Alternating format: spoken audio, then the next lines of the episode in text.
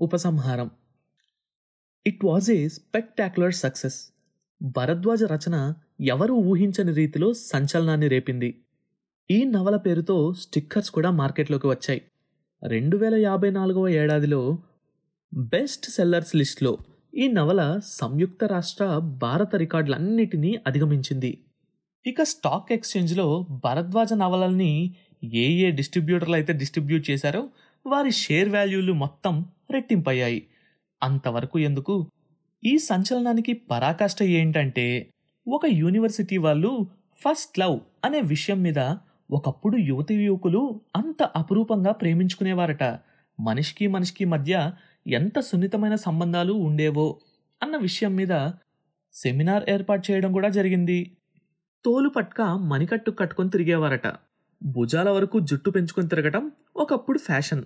మరి ఇప్పుడైతే గెడ్డం పెంచుకొని ఒక ప్రబంధ కావ్యాన్ని చేతిలో పట్టుకొని తిరగటం ఫ్యాషన్ అయిపోయింది. భరద్వాజ ఆశ్చర్యపోయాడు. అతడు వ్రాస్తున్నప్పుడు కానీ రాయటం పూర్తి చేసినప్పుడు కానీ ఈ నవల ఇంత సక్సెస్ అవుతుందని ఊహించలేదు. మరో చిత్రమైన విషయం ఏంటంటే అతడి కూతురి బాయ్ ఫ్రెండ్ కూడా ఈ సెంటిమెంట్ వర్కౌట్ అయింది. కథ సుఖాంతమైంది. అది వేరే సంగతి. హోమ్ ఫర్ ది ఏజ్డ్లో ఈ పుస్తకం మరో బైబిల్ అయింది. కొడుకులు కూతుర్లు తమ తల్లిదండ్రులకి ఈ పుస్తకాన్ని బహుమతిగా ఇవ్వడం మొదలుపెట్టారు. మొత్తం మీద ఇరవై ఒకటో శతాబ్దపు మనుషుల యాంత్రికమైన జీవితంలో ఇది ఒక కుదుపు కుదిపింది. మరి ఇంత క్రేజా? అన్నాడు భరద్వాజ యాజీని కలుసుకుంటూ. ఈ తరంలో కూడా ఆప్యాయతల పట్ల ఇంత ఇష్టం ఉందంటే అది విచిత్రమే. ఇదంతా క్రేజ్ అని నేను అనుకోవడం లేదు. ఏ తరం మనుషులకైనా ప్రేమించాలని ప్రేమించబడాలని కోరిక ఉంటుంది. ఈ తరాన్ని చూస్తే నాకలా అనిపించడం లేదు అన్నాడు భరద్వాజ.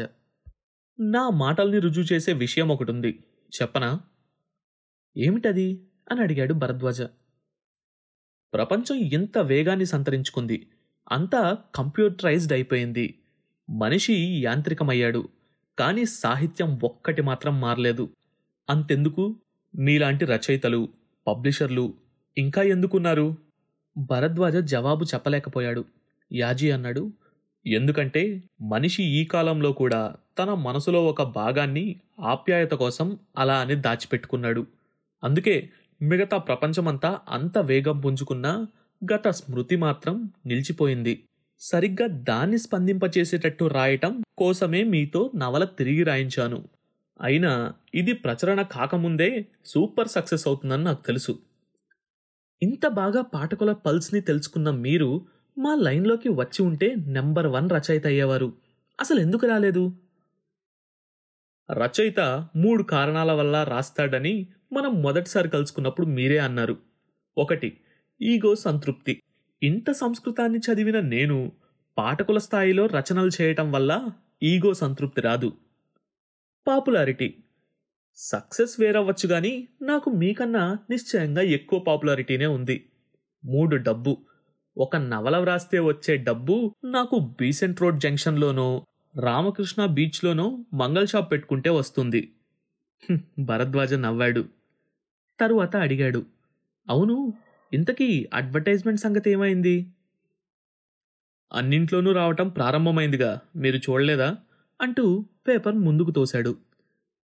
మందాకిని ఇన్నాళ్ళ తరువాత ఇన్నేళ్ళ తరువాత ఒక్కసారి నిన్ను చూడాలనుకుంటున్నాను. నువ్వు కోరుకున్న స్థాయికి నేను ఎదిగాననే ఊహతో ఈ నవల వ్రాయించాను. ఎక్కడున్నావు మందాకిని? నీ చేతులతో నువ్వు తీర్చిదిద్దుకున్న ఈ బొమ్మని స్వయంగా చూసుకోవాలని నీకొక్కసారైనా అనిపించలేదా? వెంటనే వ్రాయి. నీ యాజీ.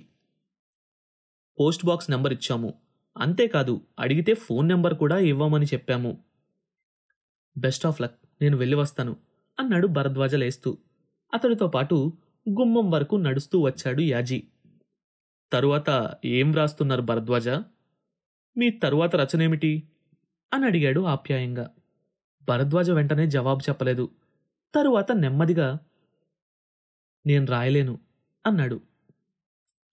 యాజీ ఆశ్చర్యంతో అదేం? అన్నాడు. మళ్ళీ మౌనం. ఆ మౌనంలోంచి ఏదో లోకంలో ఉన్నట్టు అతడి కంఠం వినిపించింది. నా రచనల్లో చాలాసార్లు ప్రసవ వేదన అన్న పదాన్ని ఉపయోగిస్తూ వచ్చాను నేను.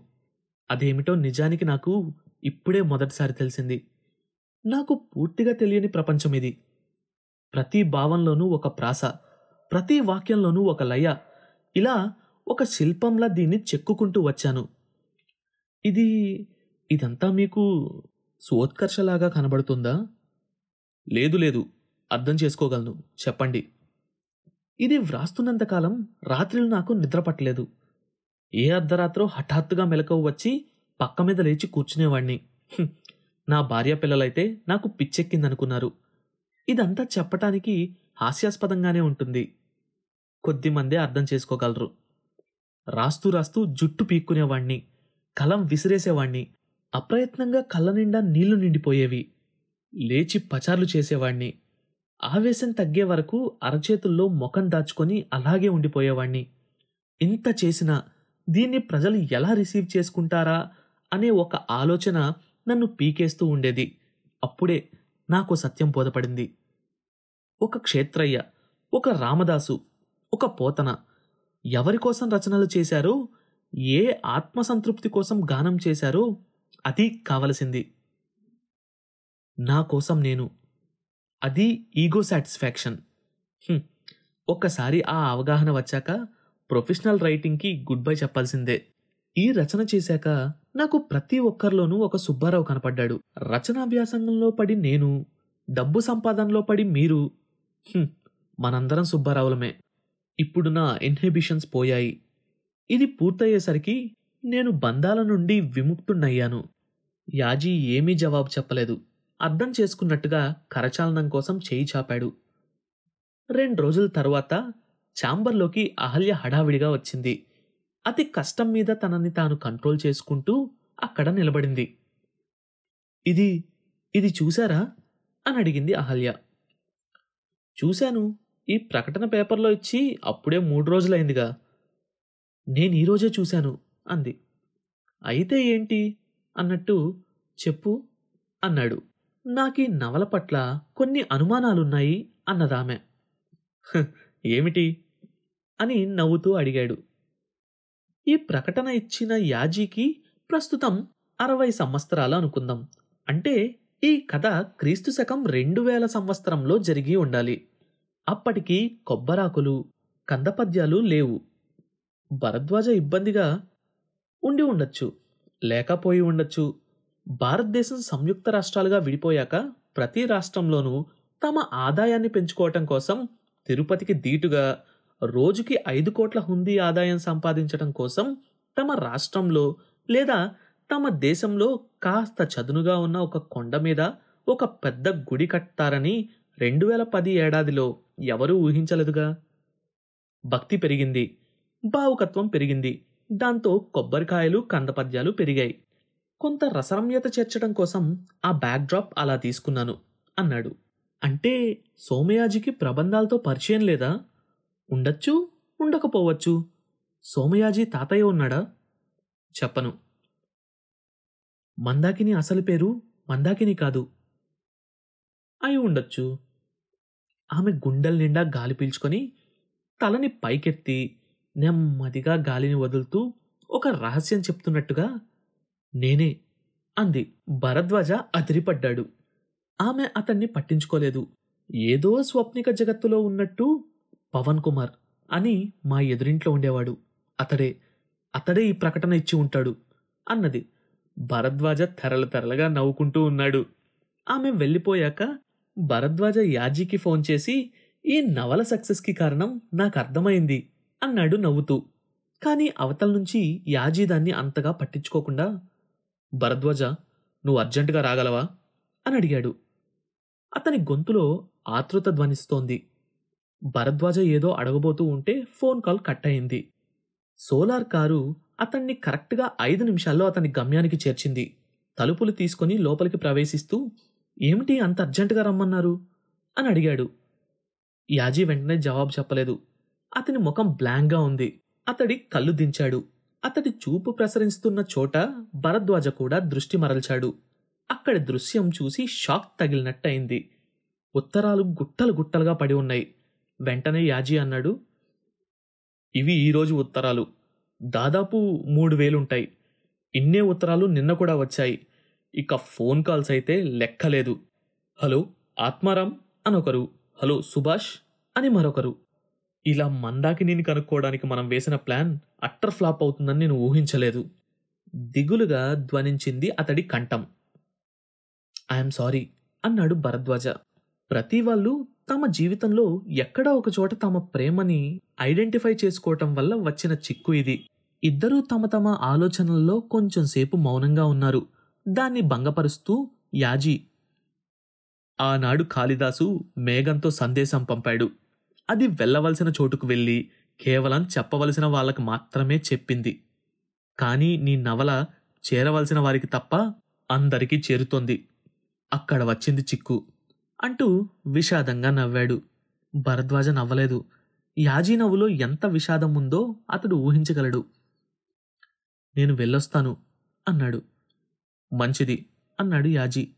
భరద్వాజ గుమ్మం వైపు కదులుతూ ఉంటే తలుపు తోసుకొని సెక్రటరీ లోపలికి వచ్చింది. సార్ ఇంటర్కమ్ పనిచేయడం లేదు సార్. మళ్ళీ మీకు ఫోన్ వచ్చింది అంది సానుభూతిగా. మై గాడ్ అన్నాడు విసుగ్గా. ఎవరో నువ్వే కనుక్కొని నాకు ఇవ్వు ఆమె ఆమె పేరు చెప్తే ఆవిడేనో కాదో నేను చెప్తాను అన్నాడు. సెక్రటరీ ఏదో చెప్పబోతూ ఉంటే ఆగు అన్నాడు భరద్వాజ. సెక్రటరీ ఆశ్చర్యపడుతూ ఆగింది. అతడు యాజీ వైపు తిరిగి నేనొక మాట చెప్పనా? అన్నాడు. ఏమీ అనుకోకూడదు. యాజీ విస్మయంతో అనుకోవడానికి ఏముంది? అన్నాడు. మందాకిని ఏమని ఊహిస్తుందో తెలుసా? అతడు తెల్లబోయి ఏమని ఊహిస్తుంది? అన్నాడు. ఈ సెక్రటరీ వాళ్ళ మధ్య ఉండరని. ఈ ప్రకటన ఇచ్చాక ప్రతి ఫోన్ కాల్ కోసము మీరే ఆశతో సహనంతో ఓర్పుతో వేచి రిసీవ్ చేసుకుంటారని. మధ్యలో ఆ మాత్రం ఆలస్యాన్ని కూడా ఇష్టపడనంత ఆతృతతో వేచి ఉంటారని అనుకుంటుంది. యాజీ విభ్రాంతుడయ్యాడు. అతడి వైపు చూశాడు. తన పాత్రలతో ఎంతో సాన్నిహిత్యం ఉంటే తప్ప ఆ గుండె లోతుల్లోకి వెళ్ళి విశ్లేషించే శక్తి రచయితకు ఉండదు. సెక్రటరీ వైపు తిరిగి కనెక్షన్ ఇవ్వు అన్నాడు. ఆమె వెళ్ళింది. ఆ నిశ్శబ్దంలోంచి హఠాత్తుగా భరద్వాజ మీకు దేవుడి మీద నమ్మకముందా? అని అడిగాడు. లేదు. నా మీద నాకుంది. అన్నాడు యాజీ. భరద్వాజ రెట్టించలేదు. తనకు ఉందో లేదో తెలియదు కానీ ఆ క్షణం మాత్రం మనస్ఫూర్తిగా దేవుణ్ణి ప్రార్థించసాగాడు తన మిత్రుడి కోసం. అంతలో ఫోన్ మోగింది. అతడు కళ్ళు విప్పాడు. ఎదురుగా యాజీ ఫోన్ ఎత్తటం కనిపించింది. భరద్వాజ అతన్నే చూస్తున్నాడు. అతడి ముఖంలో కొద్దిగా మార్పు. చేతుల మధ్యలో బిగుసుకున్న రిసీవర్ ఎక్కడో సుధీర తీరాల నుంచి తీగల మీద కంపనాలు ప్రకంపనాలుగా వస్తున్న స్వరం. వయసు ఏమాత్రమూ ప్రభావం చూపించలేని మృదు మధురనాదం. సోము నువ్వేనా? ఇద్దరూ ఒక్కసారిగా బల్ల మీదికి వంగటంతో అది కదిలింది. అయినా వారు దాన్ని పట్టించుకోలేదు. తను పోగొట్టుకున్నది దొరికిందన్న సంతోషంలో యాజీ అంతకన్నా ఎక్కువ సంతోషం భరద్వాజ ముఖంలోనే నాట్యం చేస్తోంది. ఇక యాజీ అయితే a good writer is he? who stops where there is nothing further to convey for him ఇంతటితో కథ సమాప్తం